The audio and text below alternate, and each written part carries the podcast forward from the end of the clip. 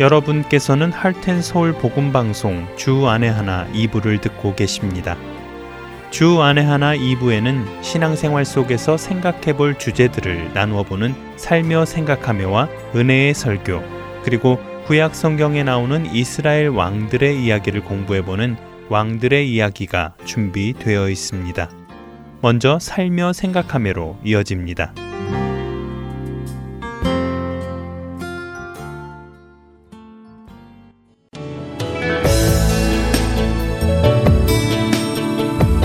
주안의 하나 애청자 여러분 안녕하세요. 살며 생각하며 진행의 김순혜입니다. 딸의 생일 아침이었습니다. 미역국을 끓여 아침을 먹는데 아이들이 질문을 합니다. 생일에 왜 미역국을 먹어요? 아기 낳고 엄마가 먹은 것을 기념해서 먹는 것이며 생일마다 부모님 은혜를 생각하며 감사하는 마음을 갖기 위해 먹는다고 알려주었지요. 그런데 어디서 들었는지 미역은 미끄러진다고 해서 시험 보는 날 안 먹는다던데요? 하고 물어옵니다. 바로 그날이 시험 기간 중 세 과목이나 시험이 있는 날이었거든요. 그건 미신이야. 미역국은 피를 맑게 해주니까 더 맑은 머리로 공부한 것 더 잘 생각나게 될 거야. 그리고 크리스찬에게 그런 미신 따위는 힘을 못 쓰지. 딸아이는 알겠다며 고개를 끄덕이고는 얼른 아침을 먹고 학교로 갑니다. 실은 저도 시험 기간이라 미역국을 끓이지 말까 하는 생각도 살짝 들었었습니다만 그 짧은 순간 망설였던 것이 오히려 믿음 없는 모습 같아서 얼른 생각을 접었습니다. 어릴 때부터 무속적인 것을 철저히 거부하게 하셨던 어머니 생각이 났습니다. 팥죽도 동지에는 끓이지 않으셨던 어머니는 자녀들이 자라서 혹시라도 사주팔자 같은 것을 볼까봐 음력 생일도 태어난 시간도 끝내 알려주지 않은 채 돌아가셔서 재미로라도 운세를 보렸던 저의 마음을 완전히 접게 만드셨죠. 그러나 한국 문화 자체가 무속 신앙과 깊이 연결이 되어 있어서 저도 모르게 세뇌되어진 미신 같은 것들이 있습니다. 문지방을 밟으면 복이 나간다. 숫자 4는 불운을 뜻한다. 빨간색으로 이름을 쓰면 그 이름의 사람이 죽는다. 등등 괜히 꺼림칙해서 가능하면 피하게 되는 것들도 있고 수능 보는 아이들에게 찹쌀떡과 엿을 선물한다든지 이사 후 집들이 하는 집에는 두루마리 휴지나 세제를 사서 간다든지 하는 행운이나 복을 기원해서 하게 되는 것들도 있습니다. 올해는 돼지해를 맞아 특히 황금 돼지해라서 복을 받는다며 황금 돼지 모양의 학용품 등 여러 가지를 만들어 판매하는데 없어서 못 팔 정도로 잘 팔린다고 합니다. 심지어 동물의 띠에 따라 사람의 인격이나 성격이 결정된다고까지 생각해서 특정한 해에 특정한 날에 특정한 시간에 출산을 하려는 사람들도 있습니다. 우리 크리스찬들도 이러한 것들을 적극 따르지는 않더라도 알게 모르게 영향을 받게 되어 세속적인 것과 교묘하게 결합한 신앙을 가지기도 합니다. 어떤 이들은 40일 작전 기도, 1000일 새벽 재단 쌓기 등 지극정성으로 기도드려서 응답받기를 바라기도 하고 내가 원하는 일을 들어주실 것을 믿는다며 미리 감사한금을 해놓고 그 일이 이루어지기를 기다리기도 합니다. 어떻게 보면 모두 믿음의 행위처럼 보이지만 예전 하나님을 모를 때 정한수 떠놓고 새벽마다 빌던 우리 조상들의 모습과 다르지 않습니다. 내 정성으로 하나님께 인정받으려는 인간의 행위이고 내 뜻을 하나님께 관철시키려는 안타까운 모습이지요. 우리는 의식적으로 성경에서 벗어나는 것들을 거부하지 않으면 세상의 문화 속에 흡수되어 살게 됩니다.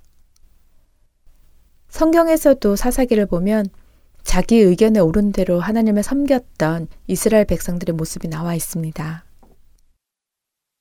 11장에서 입다가 이스라엘 백성이면서도 도업 땅에 거주하다 보니 사람을 신에게 바치는 가나안 풍속을 따라서 이 전쟁을 이기게 해주시면 자신도 하나님께 사람을 바치겠다는 서원을 하는 것을 보게 됩니다.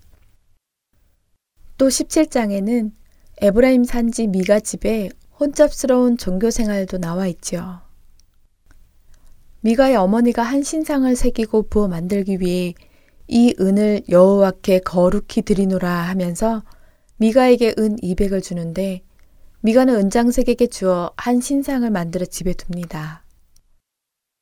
그리고 신당이 그에게 있으므로 에복과 드라빔을 만들고 한 아들을 세워 제사장으로 삼습니다. 그러다 거류지를 찾던 레위인에게 대가를 주어 제사장을 삼고는 레위인이 내 제사장이 되었으니 이제 여호와께서 내게 복 주실 줄을 아노라 하면서 정말 자기 속에 오른 대로 하나님을 섬겼던 모습을 보게 됩니다. 미신을 따르는 것은 영혼을 사모하는 마음을 주신 하나님에 대한 잘못된 사모함에서 비롯된 것입니다. 성경이나 하나님에 대해 들은 적이 없는 사람도 하나님을 존중하지 않으면은 변명의 여지가 없음을 로마서는 말씀합니다. 창조된 세상 전체가 하나님을 드러내고 있기 때문입니다. 하나님의 진노가 불의로 진리를 막는 사람들의 모든 경건하지 않음과 불의에 대하여 하늘로부터 나타나나니 이는 하나님을 알만한 것이 그들 속에 보임이라 하느님께서 이를 그들에게 보이셨느니라 창세로부터 그의 보이지 아니하는 것들 곧 그의 영원하신 능력과 신성이 그가 만드신 만물에 분명히 보여 알려졌나니 그러므로 그들이 핑계하지 못할지니라. 로마서 1장 18절에서 20절 말씀입니다. 말씀 없이 하나님을 찾게 되면 허무와 오류 속에서 방황하게 됩니다. 하나님을 알되 하나님을 영화롭게도 아니하며 감사하지도 아니하고 오히려 그 생각이 허망하여지며 미련한 마음이 어두워져서 어리석게 하나님의 진리를 거짓 것으로 바꾸어 피조물을 조물주보다 더 경배하고 섬긴다고 로마서 1장 21절에서 25절에서 말씀합니다. 우리가 말씀을 바로 할 때 미신을 듣더라도 어리석은 것임을 알게 되고 의식적으로 말씀에 어긋나는 부분들을 거부하게 됩니다. 우리의 기도와 열심에 비성경적인 요소가 있는지 살펴보시기 바랍니다. 자신이 원하는 것을 얻는 것만 중요하다면 그것이 기복이고 무속의 친숙한 기도인 것입니다.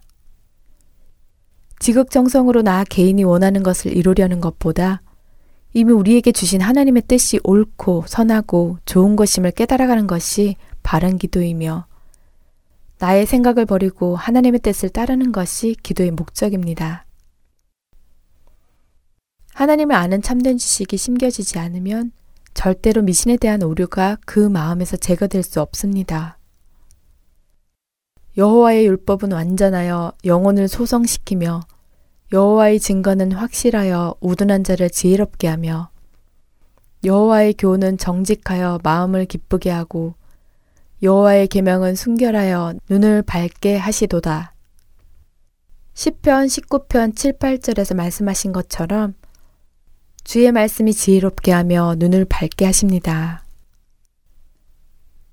예수님께서는 우리를 미신에서 자유하게 하셨습니다. 진리를 알지니 진리가 너희를 자유롭게 하리라. 요한복음 8장 32절 말씀입니다. 하나님의 영광을 위해 살아가는 우리들에게는 미신이 아무 효력을 발휘하지 못한다는 것을 믿으며 하나님의 방법대로 하나님이 기뻐하시는 삶이 되도록 작은 부분까지도 말씀 앞에 내어놓고 비추어 봐야겠습니다. 성경이라는 안경을 쓰고 보게 된다면 말씀에 맞지 않는 부분을 쉽게 찾아내게 될 것입니다. 제 안에도 혼합주의가 있음을 고백합니다. 하나님을 알되 하나님을 영화롭게도 아니한 죄를 용서해 주시길 간구합니다. 이번 한 주간도 알게 모르게 우리가 행하고 있었던 미신을 철저히 거부하고 하나님께 영광을 돌리는 삶을 사는 저와 애창자 여러분이 되시기를 기도합니다.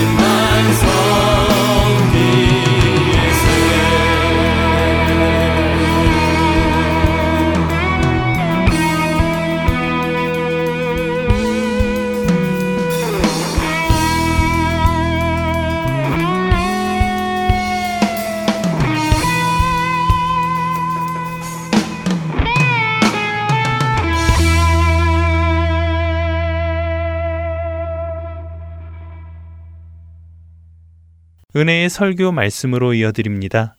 오늘 설교 말씀은 노스캐롤라이나 그린스보로 한인 장로교회 한일철 목사님께서 창세기 4장 16절에서 26절의 본문으로 이 땅에서의 예배 회복이라는 제목의 말씀 전해 주십니다. 은혜의 시간 되시길 바랍니다.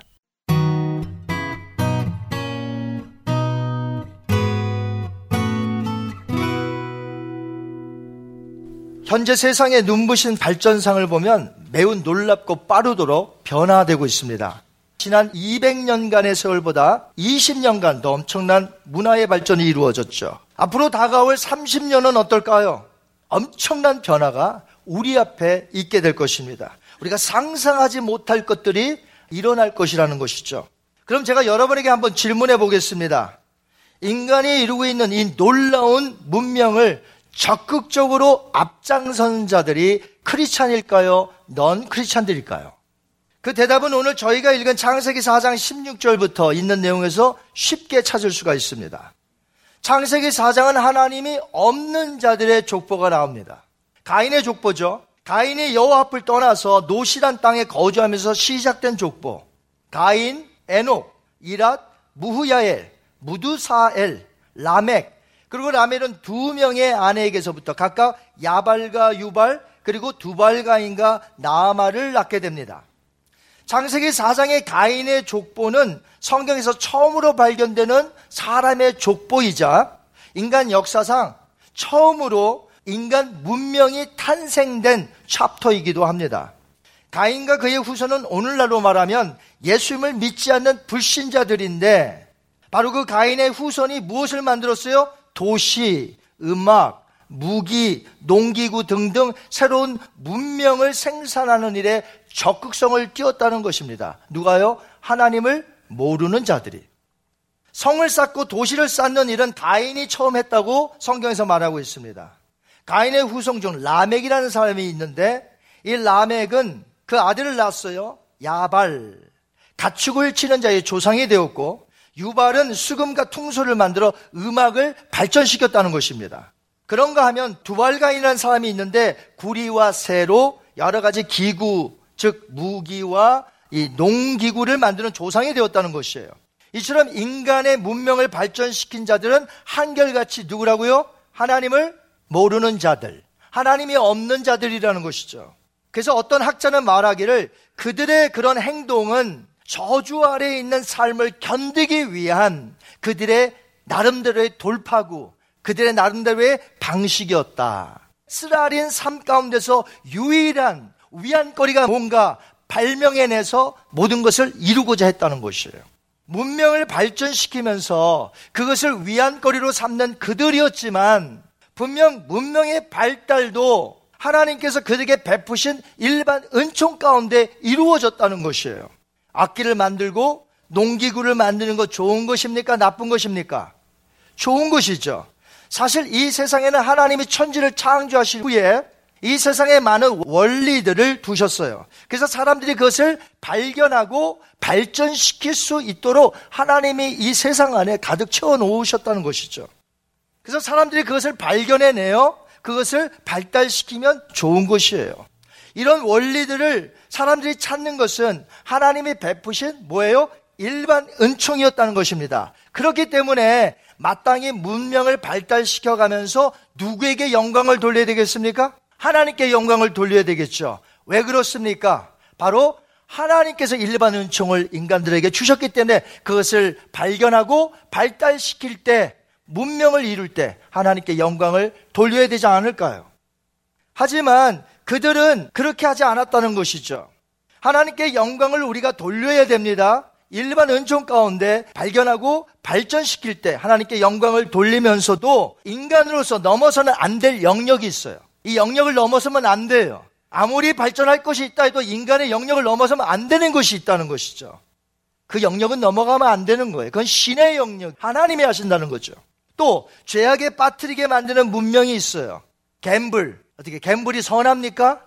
갬블로 얼마나 많은 사람들이 도박으로 인해서 패가 망신합니까? 사람들로 하여금 문명을 발전시키되 죄악에 빠뜨리는 것은 만들면 안 된다는 것이죠.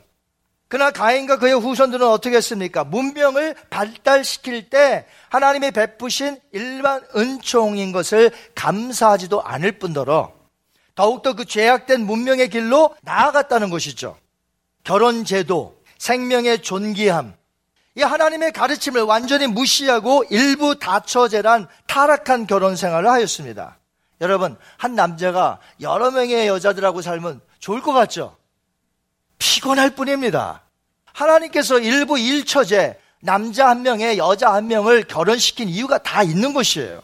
근데 라멕이라는 사람은 일부 일처제가 아니라 일부 다처제. 한 사람이 벌써 두 명의 부인하고 살고 있었어요.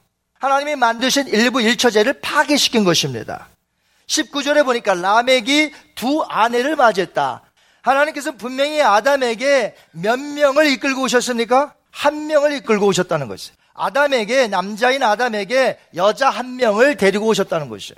그리고 손 붙잡게 하셨다는 거예요. 그래서 결혼이란 뭐냐? 남자 한 명에 여자 한 명이 결혼하는 거예요. 근데 라멕은 두 명의 여인을. 또 라멕은 살인을 쉽게 여겼습니다. 끔찍한 살인적인 노래까지 서슴없이 불렀습니다. 여러분, 우리가 살인을 사람들이 왜 합니까? 오늘 라멕은 여기 보니까 뭐라고 되냐면 나의 상처로 죽였어요. 23절에 나와요. 나의 상함으로 그 사람을 죽였어요. 여러분 오늘 마음이 상한 적이 있으십니까? 라멕처럼 하면 어떻게 돼요? 오늘 내가 상처 줬잖아요. 오늘 그 사람이. 가서 죽여야죠. 말이 됩니까? 라멕은 자기에게 상처를 줬단 말이에요. 누군가가. 나에게 마음의 아픔을 줬단 말이에요. 절대로 그냥 안 두는 거죠. 죽입니다. 사람의 생명을 이렇게 우습게 본단 말이죠. 무슨 파리 잡듯이. 그렇게 한 후에도 떳떳하게 살인적인 노래를 부릅니다. 한번 창세기 4장 24절 한번 보겠습니다. 가인을 위하여는 벌이 7립의 일진데 라멕을 위하여는 벌이 77배이로다.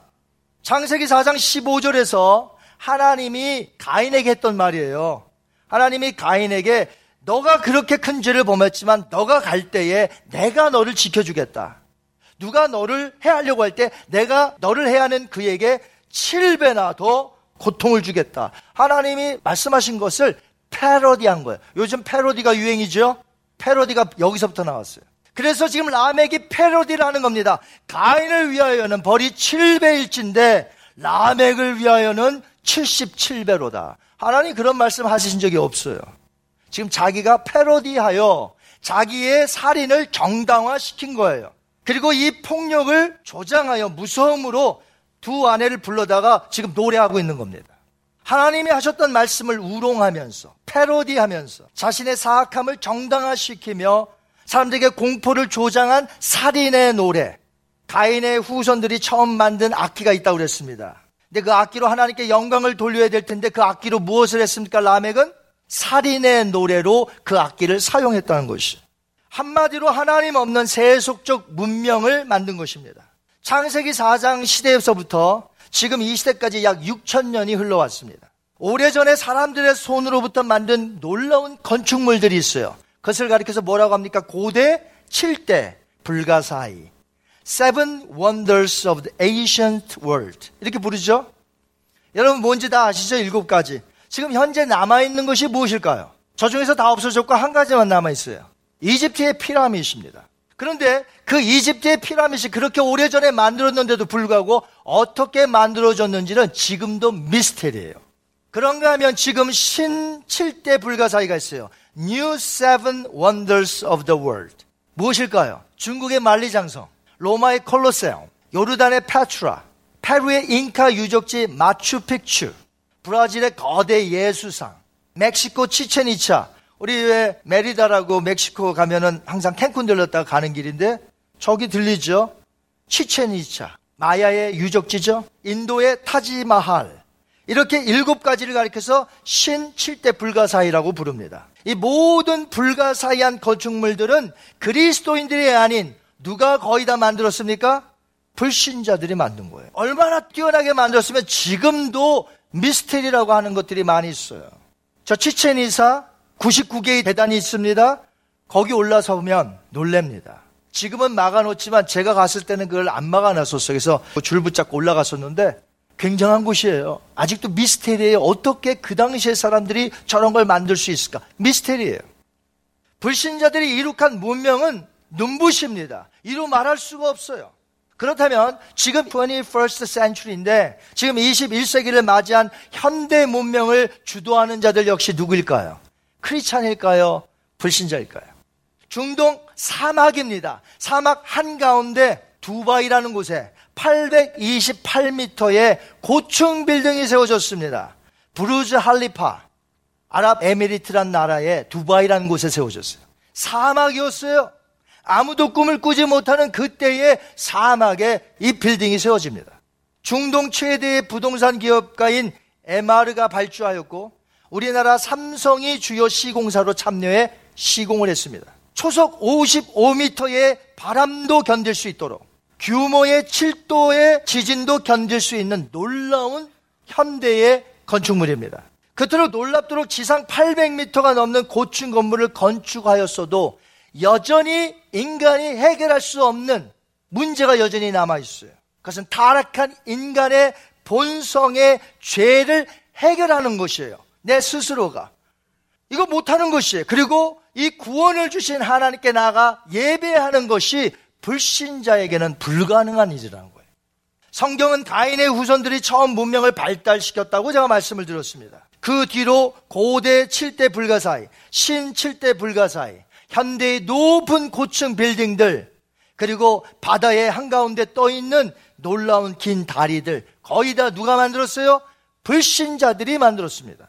하나님께서 허락하신 일반 은총 가운데서 발견하고 발전시켜 나갔지만 저들이 워낙에 불신자들인지라 하나님 앞에 감사나 하나님 앞에 영광을 돌리지 못하고 오히려 그 문명을 자신들의 쾌락과 자신들의 성공을 위하여 만들었다는 것이에요.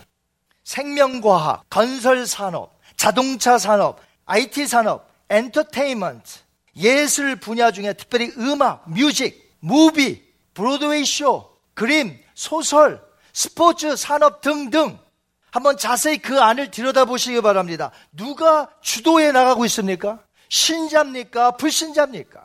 간혹 가다가 크리스찬들이 눈에 띄어요. 하지만 현대 문명을 주도하는 자들은 거의 다 넌 크리스찬들이라는 것이. 창세기 4장에서 나오는 가인의 후손의 문명 발달과 지금 21세기가 별반 다르지 않다는 것이. 하나님을 모르는 자들이 계속해서 문명을 눈부시게 발전시키고 있다는 것이죠. 그렇다면 하나님을 믿는 자들은 다 어디로 갔어요? 창세기 4장 마지막 절에 25절과 26절에 드디어 하나님을 믿는 자들이 나와요. 그들이 무엇을 했을까요? 한번 같이 읽어보겠습니다. 아담이 다시 자기 아내와 동침함에 그가 아들을 낳아 그의 이름을 셋이라 하였으니 이는 하나님이 내게 가인이 죽인 아벨 대신에 다른 씨를 주셨다 함이며 셋도 아들을 낳고 그의 이름을 에노스라 하였으며 그때의 사람들이 비로소 여호와의 이름을 불렀더라. 아멘. At the time people began to call on the name of the Lord. 아담과 하와가 아벨을 대신한 셋이라는 아들을 낳았습니다. 셋은 에노스라는 아들을 낳았는데 바로 그때에 바로 그때에 비로소 사람들이 여호와의 이름을 불렀다라는 것이. 이 말은요, 사람들이 에노스 시대에 비로소 여호와의 하나님을 공적으로 예배하기 시작했다는 말이에요. 아담과 하와가 셋을 낳았을 때는 이 세상이 창조된 지 130년이 된 때예요. 창세기 5장에 보면 아담의 족보가 나오는데 거기 나이가 나와요. 아담이 셋을 낳았을 때에 이 세상이 창조된 지 130년. 거기에 보면 셋이 이제 나중에 에노스를 낳았을 때 이 세상은 창조된 지 235년. 미국이 독립한 지 242주년. 한번 비교해 보시기 바래요. 컴페어 한번 해보세요. 미국이 맨 처음에 독립을 선언했을 때 미국 안의 인구가 얼마나 된 줄 아세요? 제가 찾아보니까 1776년 영국으로부터 미국이 독립하였을 때에 이 미국 안에 250만 명의 사람들이 살고 있었다고 합니다. 242주년이 지난 지금 미국 인구가 몇 명인 줄 아세요? 3억 3천만 명. 엄청난 숫자의 증가죠. 물론 미국의 시작은 250만 명이라는 숫자가 있었고 기본적으로 그 다음에 계속해서 아메리칸 드림을 성취하기 위해서 수많은 사람들이 미국에 이주해 왔습니다. 저와 여러분도 미국에 왔죠. 그러니까 에노스 시대와 단순 비교하기는 힘들어요. 하지만 에노스 시대는 몇 명의 자녀를 낳을지 산하 제한, birth control이 없었단 말이에요. 세상이 창조된 후에 235년 동안 그래도 어느 정도 사람들이 살고 있었다는 것을 제가 지금 말씀드리고 싶은 거예요. 이 세상에 235년 됐습니다. 이 세상이 생긴 지 그때 사람들이 어느 정도 살고 있었는데 전부 그들은 뭐 하는 자들이에요? 문명을 발달시키는 가인의 후손들로서 하나님 없이 살았다는 것이죠. 아담과 하와가 에덴 농산에서 쫓겨난 이후로 죄의 영향은 모든 사람에게 임했습니다. 그 결과 하나님을 찾기보다는 세상 쾌락을 위하여 문명을 발달시킨 것이에요. 저주 아래 있기 때문에 그것을 만들므로 자기네들 위안거리를 삼은 것이죠. 물론 어느 타락한 시대이건 하나님을 섬기는 자들이 비록 소수라 할지라도 명맥 이어가고 있습니다. 엘리야는 바알만 섬겼던 북왕국 이스라엘에 선지자는 나만 남았습니다 했지만 하나님이 나타나셔서 뭐라고 했습니까? 바알의 무릎에 꿇지 않는 7천 명을 내가 두었노라 이스라엘 땅에. 그런 것처럼 세상이 창조된 이후 235년까지 악인이 득세하고 문명을 발달시켰지만 하나님은 그래도 여호와 하나님을 섬기는 자들을 그래도 명맥을 유지하고 있었다는 거죠. 그런데 바로 에노스 시대에 사람들이 여호와 하나님을 많이 부르기 시작했다는 것이에요. 그것이 무엇인 줄 아십니까? 구약 성경의 터미널러지를 조사해 보니까 전부 예배 드릴 때 찬양하다 하나님 앞에 예배하다는 단어와 연결이 돼 있어요. 뭐가요? 여호와 하나님의 이름을 부르기 시작했다라는 단어가 즉 전능하신 하나님께 도움을 청하고 하나님의 은혜와 사랑을 찬양하며 공적인 예배가 시작되었다는 것이에요. 한마디로 에노스 시대에 이르러 예배의 회복이 이루어졌다. 언제요? 셋이 에노스를 낳았을 때에. 가인의 후손들이 교만하여서 스스로의 힘으로 모든 것을 이룰 수 있는 것처럼 문명을 발달해 왔습니다. 그러나 하나님을 믿는 자들은 뭐 했느냐? 이 모든 것이 하나님이 창조하셨으며 하나님께 영광을 돌려야겠기에 비로소 그들이 했던 일 중에 가장 뛰어난 일은 뭐냐? 공적으로 모여 예배해야 했다는 것이에요. 많은 학자들은 말하기를 그래서 이렇게 말합니다. 문명이 만들어낸 모든 위대한 발명품보다 더 뛰어난 것은 무엇인가? 바로 하나님 앞에 나와 예배하며 그 위대한 신분을 높이는 것이다. 라고 말했어요. 크리스찬 역시 성읍을 세웁니다. 크리스찬 역시 다양한 도구들을 만듭니다. IT 산업에도 뛰어듭니다. 여러분 직장 생활하지 않습니까? 여러분도 열심히 하지 않나요? 하지만 크리스찬들은 기본적으로 솔로몬이 말했던 시편 127편 1절의 말씀을 마음판에 새기고 살아가는 자들이라는 것이죠. 자, 솔로몬이 무슨 말했는지 궁금하시죠? 여호와께서 집을 세우지 아니하시면 세우는 자의 수고가 헛되며 여호와께서 성을 지키지 아니하시면 파수꾼에 깨어 있음이 헛되도다. 아멘. 여러분 이 말씀 믿으십니까? 아무리 내가 성을 쌓고 아무리 내가 높은 빌딩을 짓고 내가 아무리 모든 것을 이루었다 할지라도 하나님이 그것을 지켜게 하지 아니하시면 무너진다는 것이 허사라는 것입니다. 그러므로 모든 것의 주인 되시는 모든 것을 창조하신 우리에게 일반 은총, 자연 은총, 특별 은총을 주신 그 하나님 앞에 먼저 공적으로 나아가 그 하나님을 예배하며 높일 때 하나님이 우리의 남은 삶을 책임져 주신다는 것이에요. 에노스 시대의 많은 사람들이 여호와 하나님께 공적으로 예배하는 예배의 회복의 무브먼트가 일어났을 때 하나님이 얼마나 기뻐하셨을까요? 하나님이 얼마나 기뻐하셨을까요? 그 모습을 보면서 다른 사람들은 다 문명을 발달시키느라 하나님 없이 오늘도 분주하게 24시간이 모자랄 정도로 뛰어다니고 있는데 하나님을 사랑하는 자들이 모여서 공적으로 예배하며 하나님 영광 받아 주십시오 할 때에 그 모습을 보고 얼마나 기뻐하셨을까요? 영과 진리로 아버지께 예배하는 자들을 찾으신다는 예수님의 말씀처럼 우리가 오늘 가장 힘써야 되는 것이 무엇이냐? 공적으로 모여서 하나님 앞에 예배하며 하나님을 찬송하는 것이라는 것이에요. 아벨과 아벨의 예물을 기쁘게 받으셨던 하나님. 오늘 제2의 아벨, 제3의 아벨, 제4의 아벨을 찾고 계십니다. 그 예배자가 저와 여러분이 되어야 되지 않겠습니까? 오늘날 교회들마다 예배의 회복이 일어나야 될 줄 믿습니다. 미국에 여러분 길을 가시면 교회들이 많죠. 교회당들이 있습니다. 대부분의 많은 미국 교회당.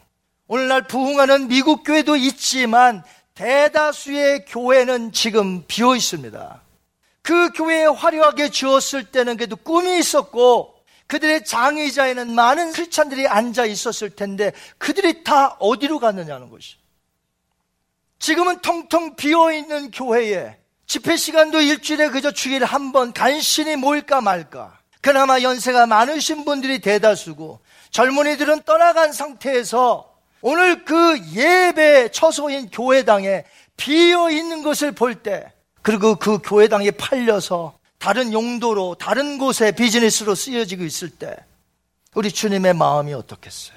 그들이 오늘 무엇이 바빠서 어디로 가서 지금 일하고 있는 것일까? 가인의 후손처럼 오늘 문명을 발달시키고 나의 쾌락과 나의 성공을 위해서는 바쁘게 일하지만 하나님 앞에 모여 하나님의 이름을 높이며 공적으로 마땅히 모여야 할 크리스찬들이 지금 다 어디 갔느냐 하는 것이에요. 오늘날 교회들마다 예배의 회복이 일어나야 될 줄 믿습니다. 여러분 이 예배를 소중히 여기셔야 됩니다. 이 예배에 내 목숨을 걸어야 되는 거예요. 목숨을 걸어야 돼. 교회사를 살펴보면 성령의 강한 역사가 나타났을 때는 전부 예배를 드렸을 때예요. 자신들이 회개가 일어나고 하나님 앞에 헌신이 일어나고 성령의 역사가 예배 시간에 나타났다는 것이에요. 청교도들의 예배, 미국의 대각성 집회 1차, 2차, 또 영국에서 일어난 것. 바로 예배를 드렸던 시간에 성령의 역사하셨던 것이에요. 심지어 존 후스를 따르던 프로테스탄트의 모라비안들, 더위가 기승을 부리던 어느 여름날이었습니다. 1727년. 독일 진젠돌프 백작이 여러 집회를 인도하면서 설교하자 강한 성령의 역사가 나타나 거기서 회개가 일어나고 하나님 앞에 전부 헌신하게 되는데 평신도 선교사로 나가는 거예요. 그 여름을 가리켜 모라비안들이 뭐라고 부른지 아십니까? 한번 따라하십니다. 골든 썸머. 무슨 썸머요? 우린 여름 그러면 어떻습니까? 목사님, 셀 예배 여름에 좀 쉽시다. 방학 좀 합시다. 아, 여름에 무더운데 좀 쉽시다. 골든 썸머하고는 아주 거리가 먼 얘기죠. 그때도 무더위가 기승을 부리던 여름철이었습니다. 여름철, 네, 저도 힘듭니다. 나태해지기 쉽고, 모이려면 힘들고, 그런데 그들에게 이 골든 썸머가 나타난 것은 그 무더위 여름날 또 모여서 하나님 앞에 예배를 드렸을 때에 성령님이 강하게 역사하셔서 골든 썸머, 놀랍도록 붕의 역사, 세계 선교. 우리가 아는 선교는 아무것도 안 해요. 거기에 비하면. 교회들마다 예배의 회복이 일어나야 될 줄 믿습니다. 여러분의 예배가 회복되어지길 바랍니다. 예배의 회복이 일어나야 돼요. 공적으로 하나님 앞에 모여 예배하는 것이 얼마나 중요한지 모릅니다. 우리는 모여서 성삼의 하나님을 높입니다. 그럴 때 하나님의 우리의 앞길을 인도해 주신다는 것이죠. 저 멀리 오지에서 선교사님들이 예배드리는 그 선교 현장에서도 이런 성령의 역사, 골든 썸머가 나타나야 되지 않겠습니까? 우리가 파송하여 보내는 25명의 단기 선교팀, 이번에 제 3교회를 찾아갈 것입니다. 또 다른 교회도 찾아갈 수 있을지도 모릅니다. 그 교회에 찾아가서 썸머 때 그들이 얼마나 덥겠습니까? 그곳은 우리보다 더 덥죠. 습도도 많고. 그렇지만 예배 드릴 때에 하나님의 말씀에 살아 움직일 때에 성령의 역사하심으로 말미암아 그것이 놀라운 역사의 체험의 현장이 되기를 원합니다. 교회의 예배의 회복, 우리 교회부터 시작하시기 바랍니다. 그래서 우리 교회를 통하여 축복의 통로가 되어 이 교회 저 교회 계속해서 교회들이 예배 회복이 일어날 때 놀라운 성령의 역사가 이 마지막 시대에 일어나게 될 줄 믿습니다.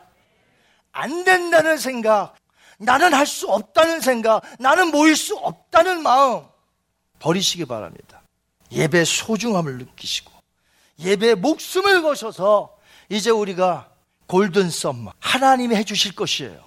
우리 교회의 예배의 회복을 일으켜 에노스 시대에 수많은 자들이 하나님의 이름을 찾았더니 하나님이 기뻐 받으신 것처럼 우리 교회와 이 모든 세계의 지구상에 있는 교회들이 다 같이 불일 듯 일어나 하나님 앞에 영광 돌릴 때 하나님의 놀라운 역사들이 나타나게 될 줄 믿습니다. 바로 저와 여러분부터 시작하는 축복이 있게 되기를 주님의 이름으로 축원합니다.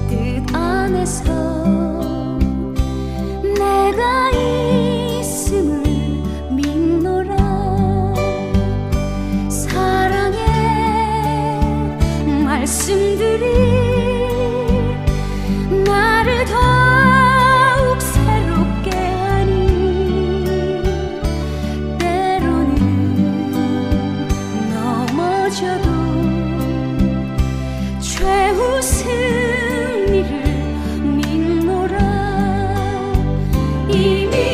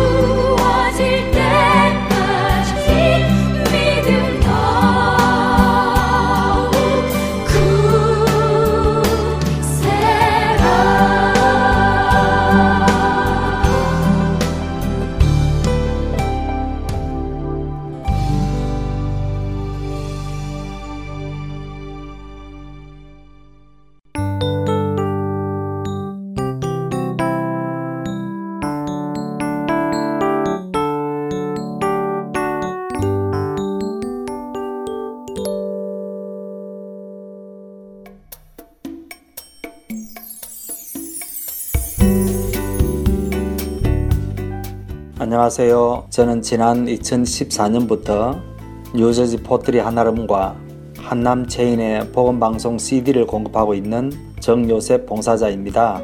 믿지 않는 분들에게는 예수님의 복음을, 믿는 자들에게는 생각과 마음을 지킬 수 있도록 도와주는 복음방송이 정말 얼마나 감사한지 모릅니다. 우리 주님께 찬양과 영광을 돌려드립니다. 감사합니다. 안녕하세요. 저는 오하이오의 펠본에 있는 한국 마켓과 영식당 그리고 콜럼버스에 있는 풍민식당과 사라가 식품점에 복음방송의 CD를 비치하고 있습니다. 복음을 전하는 작은 일에 사용하여 주심을 하나님께 감사드립니다.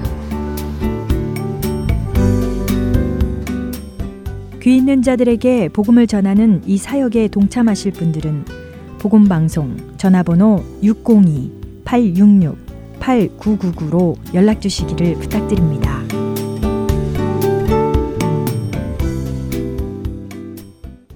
계속해서 왕들의 이야기 보내드립니다.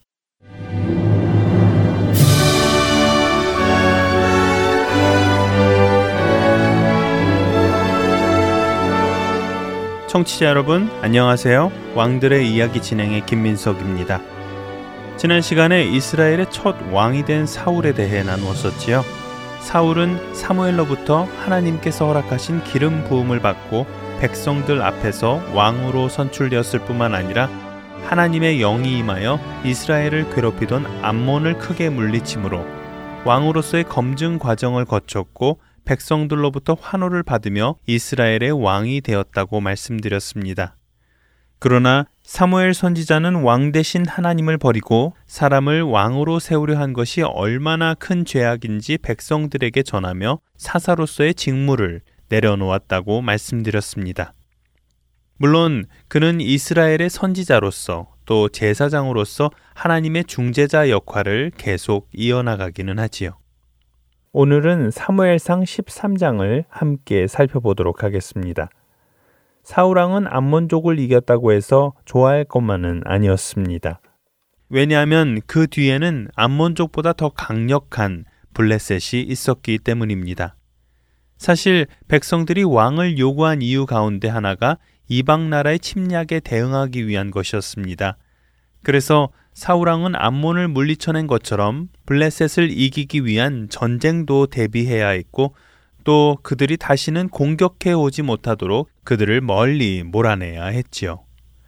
블레셋은 사사 시대부터 다윗의 시대에 이르기까지 성경에 자주 등장하며 이스라엘을 괴롭히고 있는데요. 이 블레셋이 어떤 사람들인지 잠시 알아보겠습니다. 아모스 9장 7절에 의하면 블레셋은 갑돌에서부터 왔다고 나와 있습니다. 예레미야 47장 4절에서는 갑돌섬에 남아있는 블레셋 사람에 대해 언급하기도 하지요. 갑돌섬은 지중해에 있는 오늘날의 크레타 섬을 말하는데요. 신약 성경에서는 이 섬을 그레데 섬이라고 기록합니다. 사도 바울이 로마로 향하던 중 이곳을 방문하여 교회를 세우고 디도를 그곳의 교사로 삼았던 곳이지요. 역사가들에 의하면 블레셋 민족은 기원전 1220년경 외부의 적인 도리아인의 침입으로 자신들이 살던 크레타 섬을 빠져나와 내륙으로 피신하게 되었고 그들 중 일부가 지중해에 인접한 해안 평야의 남쪽을 중심으로 정착하기 시작했다고 합니다.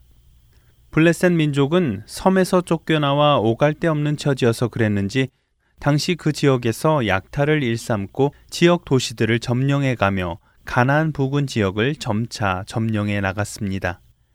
이렇게 크레타 섬에서 가나안 부근 지역으로 와 살기 시작한 블레셋 사람들을 당시 사람들은 팔레스타인이라고 불렀습니다. 같은 지역에 살고 있던 블레셋과 이스라엘의 전쟁은 불가피했습니다. 하지만 전쟁 능력은 확연히 비교가 되었습니다.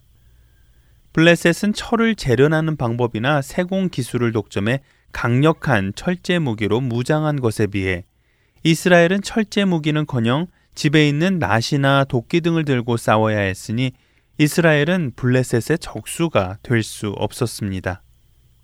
블레셋은 이스라엘에 비하면 아주 강력한 나라였습니다. 조직적인 동맹 체제, 훈련된 군대와 강력한 철제 무기가 있었고 또 왕권제로 되어 있는 반면 이스라엘은 부족끼리 서로 잘 연합되지 않았고 상비군도 없었으며 특별한 무기며 왕권제가 없었기에 이스라엘 백성들은 강력한 블레셋이 이스라엘을 언제든지 침입해 올 수 있음을 분명히 알고 있었습니다. 물론 사사시대에 블레셋이 공격하면 이스라엘 사람들은 그들의 왕이신 하나님께 부르짖으면 사사들을 허락하셔서 그동안 자신들을 보호해 주셨음을 알고 있었지요. 하지만 그들은 그런 하나님보다 블레셋의 왕과 같이 눈에 강력해 보이는 왕, 실질적인 왕을 원했습니다. 이런 이유로 세움을 받은 것이 바로 사울 왕이지요. 하나님께서는 사울 왕이 암몬을 물리치기 전 사무엘을 통해 이미 블레셋을 물리치라고 말씀하셨습니다. 내일 이맘때 내가 베냐민 땅에서 한 사람을 네개로 보내리니 너는 그에게 기름을 부어 내 백성 이스라엘의 지도자로 삼으라. 그가 내 백성을 블레셋 사람들의 손에서 구원하리라. 내 백성이 부르짖음이 내게 상달되었으므로 내가 그들을 돌보았노라 하셨더니 사무엘상 9장 16절 말씀입니다. 그래서 사울이 암몬족을 물리치고 왕으로 인정받은 뒤 제일 먼저 한 일은 블레셋과의 전쟁을 대비해 상비군을 만든 일이었습니다. 상비군은 수도 길갈에 2천명, 사울 왕의 고향인 기부아에 1000명을 두게 되지요. 하지만 앞에서도 말씀드렸지만 당시 이스라엘 군대의 무기 수준은 아주 빈약한 수준이었습니다. 블레셋이 철제를 다루는 기술을 철저히 독점하고 있는 데다 이스라엘에게 대장간조차 만들지 못하게 하였기 때문입니다. 강력한 블레셋에 맞서기 위해 사울이 만든 상비군에는 달랑 칼 한 자루와 창 하나가 전부였습니다. 이 무기들은 길갈의 사울과 기부아의 요나단이 겨우 하나씩 갖고 있을 정도였지요. 그렇게 좋은 무기도 없이 농기구가 무기였던 상비군 3천명을 훈련시키던 어느 날 사울의 아들 요나단이 용감하게 먼저 블레셋을 공격해 타격을 입혔고 그것을 신호로 사울은 온 나라에 전쟁을 위한 소집령을 내립니다. 이렇게 해서 이스라엘 사람들은 길갈로 모여듭니다. 반대쪽 블레셋 군대는 믹마스라는 곳에 올라와 진을 쳤는데 그들의 군사력은 대단했습니다. 병거가 3만 대, 마병 6천 명, 보병은 바닷가에 모래알처럼 많아 셀 수가 없을 정도였지요. 특히 말이 끄는 병거는 쇠바퀴를 달아 속도나 힘에서 엄청난 파괴력을 지닌 공포의 첨단 병기였습니다. 그러니 이처럼 엄청난 블레셋 군대를 보고 놀란 이스라엘 백성들은 싸울 엄두도 내지 못한 채 이리저리 숨느라 난리였고 심지어 일부 이스라엘 사람들은 멀리 요단강 건너까지 달아나 버렸습니다. 이러한 상황에서 이스라엘 백성이 해야 할 일은 분명 하나님의 뜻을 구하는 것이었을 것입니다. 제사장이 전쟁에 앞서 하나님의 뜻을 구해야 했지요. 이때 드리는 제사는 번제와 화목제인데 제물을 불에 태워 하나님께 드리는 제사였습니다. 제물은 하나님께서 신명기에 말씀하신 대로 동물 중에 가장 흠없고 깨끗한 것이어야 했고 제사 절차도 하나님께서 가르쳐 주신 그대로 따라야 했으며 이 제사를 인도하는 사람은 반드시 제사장이어야 했습니다. 하지만 사무엘 왕은 초조했습니다. 제사를 빨리 드리고 블레셋과의 싸움을 준비하고 싶었지만 어찌된 일인지 제사를 주관할 사무엘 제사장이 도착하지 않았기 때문입니다. 사울은 사무엘의 명령대로 7일을 기다렸습니다. 하지만 하루하루 줄어드는 백성과 군인의 동요를 더 이상 견딜 수 없었지요. 인내의 한계점에 다다른 사울은 결국 하나님께서 가르쳐 주신 방법으로 제사를 드리지 않고 자신이 직접 제사장을 대신해 번제를 드립니다.